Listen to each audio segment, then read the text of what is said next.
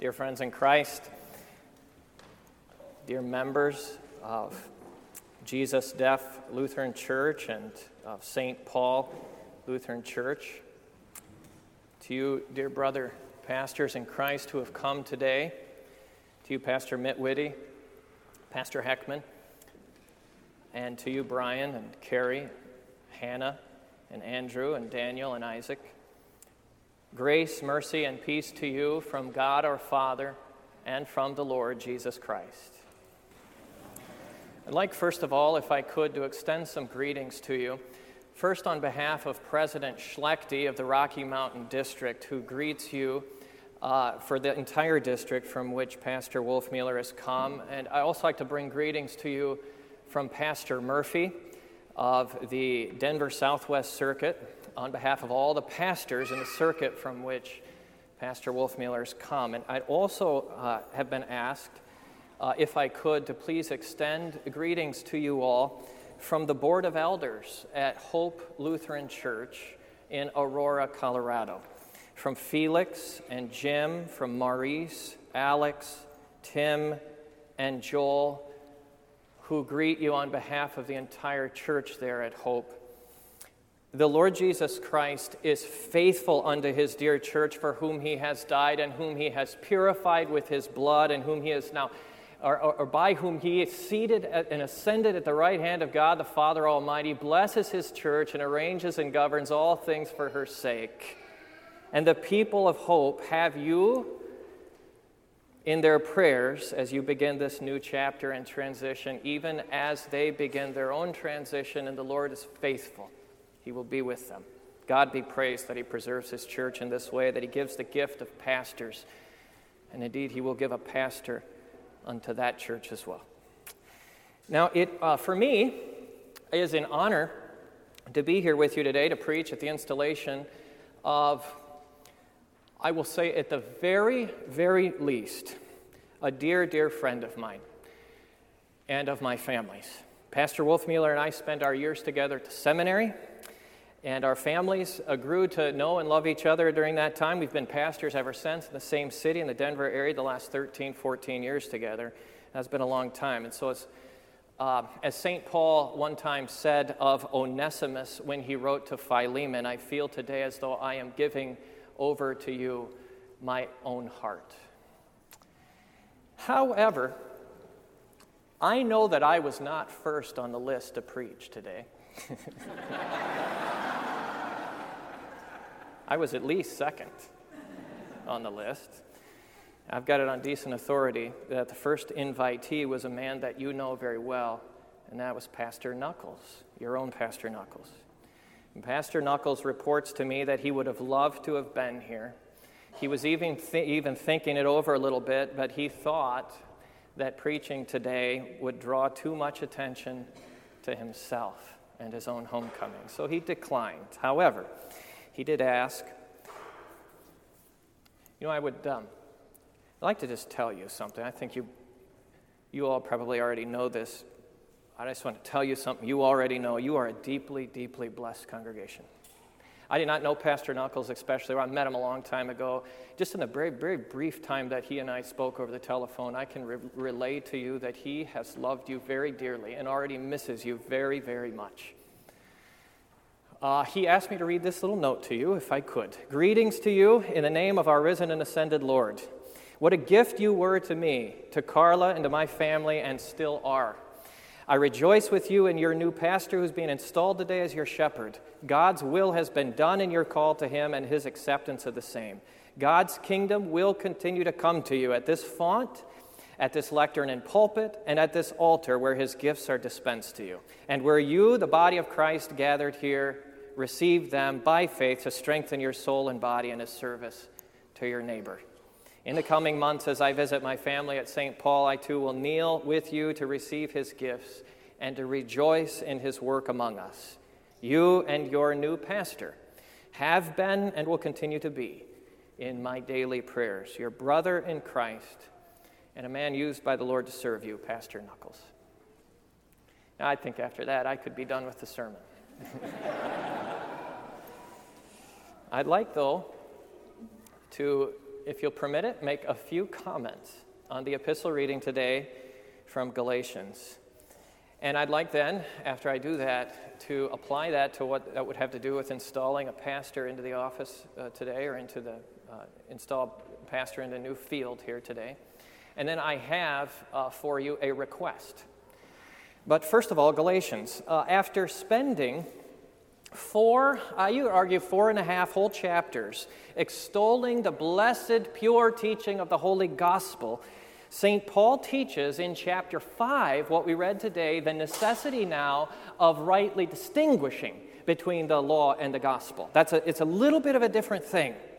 With regard to the gospel, we are to stand firm in the freedom for which Christ has set us free. With regard to the law, which he now addresses in chapter 5, midway through there, we are not to let our freedom become an opportunity for the flesh. Now, so I want you to notice what Paul is doing something here. He is not teaching that we need a balance of law and gospel. Or he, he's not, for instance, teaching that we should have more gospel than law. This is not about like, an, like a diet or something. But what he is teaching is how to allocate the law and the gospel. That's a little different than balance. The law here, you can tell from the way that Paul talks, belongs to a certain realm, and the gospel belongs to another realm, and both realms are within us, uh, uh, belong to us, to the same person. The gospel belongs to the realm of our conscience, in our heart. Now, our conscience is the realm which tells us where we stand with God, whether He's pleased with us, whether He is happy with us or not happy, whether we are acceptable in His sight. So that here in the realm of the conscience, we are to let nothing but the gospel enter. Nothing but the proclamation of the forgiveness of sins. Because if we were to let the law enter, which is the point of the letter of Galatians, at least first four chapters, our conscience would go haywire. Our conscience would be a mess. We'd begin to either think that we're good enough for God, we would become proud like Pharisees were, or more than likely, ultimately, we would begin to moan and crumble before God for how we failed him in his law. The gospel, on the other hand, gives to, unto us Jesus in our conscience. It gives us forgiveness. It is given that our conscience would be free, as he said. That is, that it would be joyful and light and carefree. It promises that our righteousness is altogether and now complete in the blood of Jesus Christ, and we don't have to wait for us to do any sort of good works according to the law. And it, it comes even and apart from any sorts of sin that we may have committed. Here, though, Paul does teach that there is another realm. And that, I don't have a good name for it necessarily, but I'd say that's the realm of our life and our obedience. That's the realm that includes our feet and our hands and our mouth our bodies, it includes our neighbor and our families and our workplace, our countries. It, it, it, it's the realm when you wake up in the morning that you ask the question, now what should I do today? In this realm, Paul, a, don't make a mistake about this. Paul says we are not free in this particular realm. Only in the conscience are we free. In our life and in our vocations, we're not allowed uh, to, we're, we're not to allow this freedom of our conscience to, as Paul says, become an occasion for the flesh. But now listen, but through love to serve one another. Service is different than freedom. In this realm, only God's holy law and his commandments should have their way with us. Now, can you imagine such an individual? that they can walk around and in their conscience, that is, in their heart, they have freedom and joy before God, not a worry. Whilst in their life and in their actions, they are diligent, busy, determined, and disciplined according to the law, while their heart is free in Christ Jesus according to the gospel. It's simple. It's a simple thing, isn't it? It's simple enough for me to say. or write down. But the trouble is here that we are sinful and weak creatures. And so it, it, this is a very strange thing, but we will actually sometimes desire to have the law enter into our conscience. Okay, if, if, if we would want to stand before God on the goodness of our own merits, or if we'd like to boast before Him, or put a plume in our hat and hold our chest out before God and make Him owe us something, we actually want that at times. And even sometimes we would desire and want the gospel to enter into the realm of our body and life, which I think is because we really do like to sin according to our flesh. And it seems at times as though the gospel will give us the freedom to indulge in pleasures that we ought not indulge. You see how this is? I got, let me just give you an example. You know, Pastor Wolfmueller and I frequently talk over examples of making sermons, and they're usually dumb. This one's also dumb. I don't think it comes from him. I'm pretty sure it comes from me, but we get them all kind of tangled up sometimes. Imagine that you are a rancher and that you have been given the task to divide between cattle in a herd so that there are cows coming your direction and you have, I don't know, a stick or whatever ranchers have. And your task is to separate out the red cows off to this side and the black cows off to this side over here. It's a simple thing red, red, black, left, right. Easy enough. Seems like any amateur ought to be able to pull this off. But you know, if you've ever tried it, if you've ever tried this, cows can take on a mind of their own. Uh, so here now comes a clump of cows, and they're red and black, and one, uh, the wrong one slips off into, the, into here, into the wrong, wrong place. So off you have to go to collect it and bring it out. In the meantime, the other cows are wandering and meandering into places they should not be, and you will run.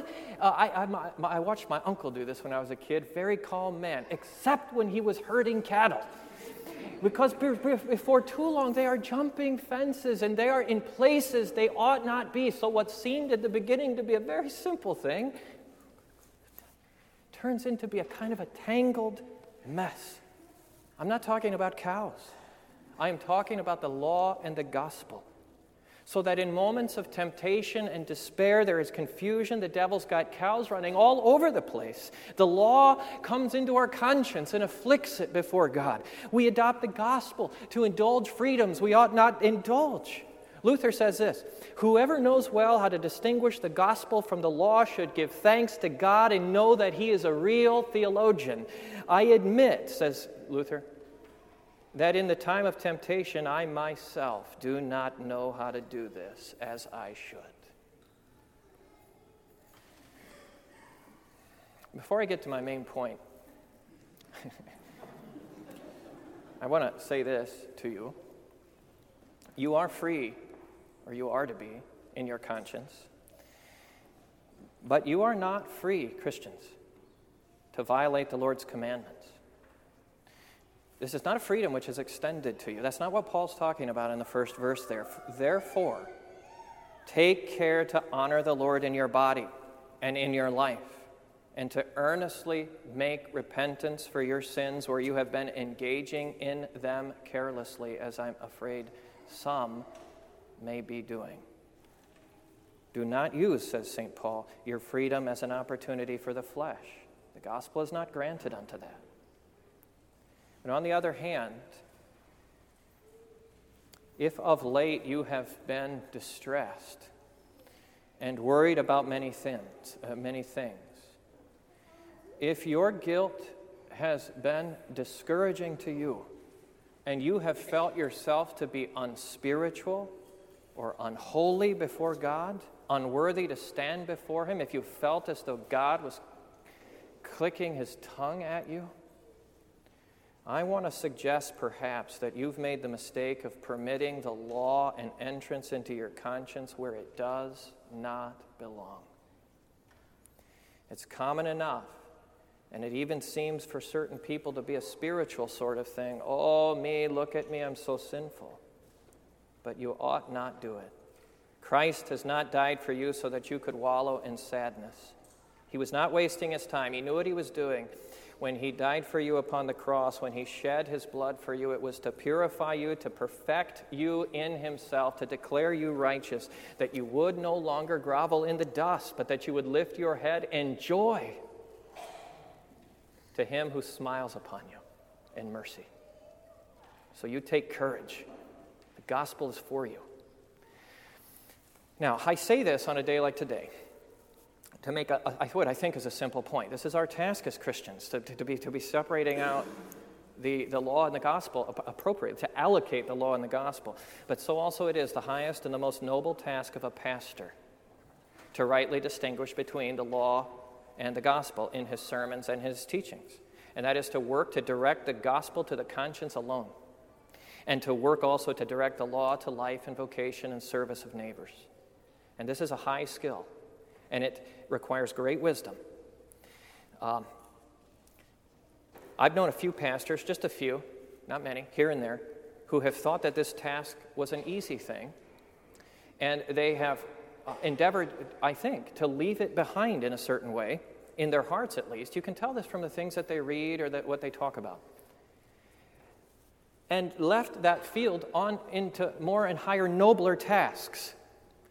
Uh, uh, growing the church big, tinkering with the daily administration of the church, perfecting the liturgy of the divine services, and so forth. All if it could be fine. All these things are good in themselves, but if they become a distraction under the pastor, if it's a thing that he's, if, if he's, if it's a thing he's come to in order to leave behind the distinction and preaching of the law and the gospel, then I think it's dangerous.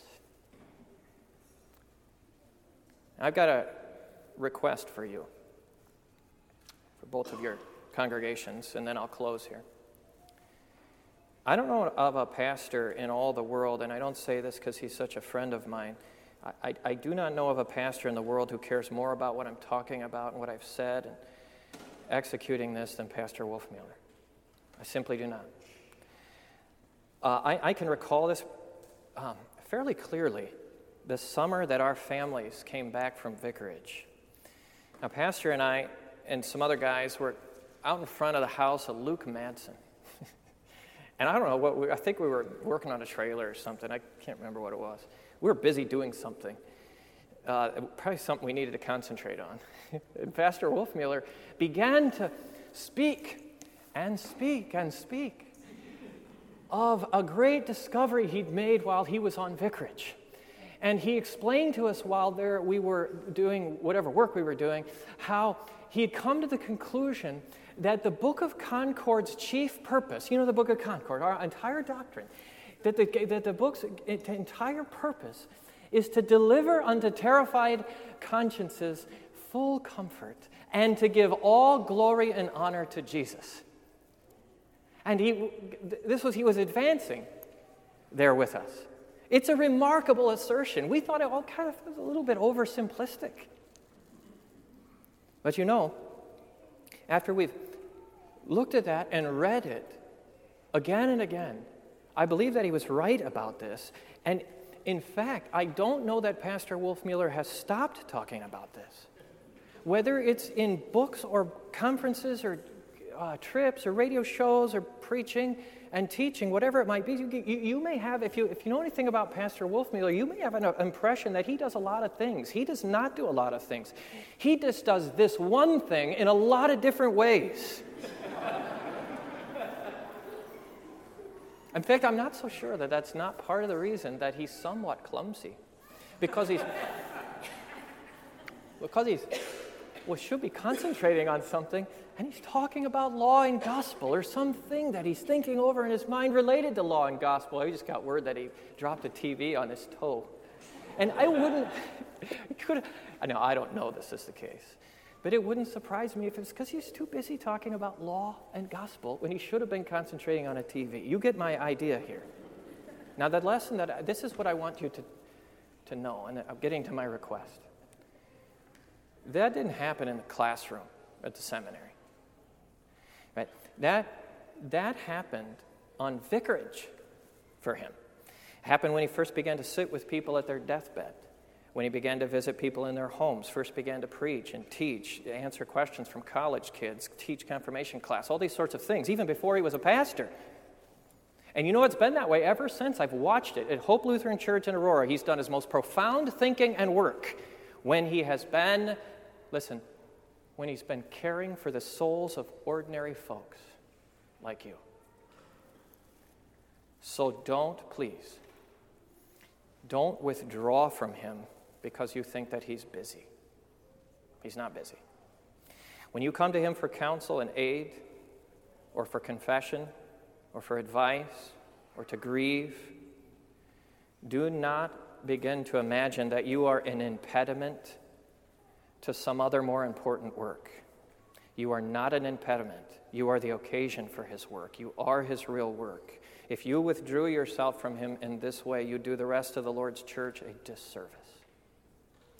So know him then simply and call him pastor.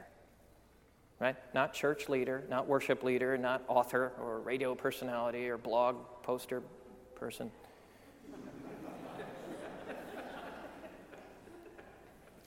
Know him as your pastor. This is Christ's gift to you today. And you, in fact, are Christ's gift to him. Now, I've gone too long. So, God be praised in heaven and on earth for gathering a small group here at Jesus Deaf and St. Paul's Lutheran Church to hear the gospel. And God be praised for continuing to permit this gospel to sound forth into the consciences of sinners for their freedom and joy, and from the voice of a pastor. In the name of the Father, and of the Son, and of the Holy Spirit.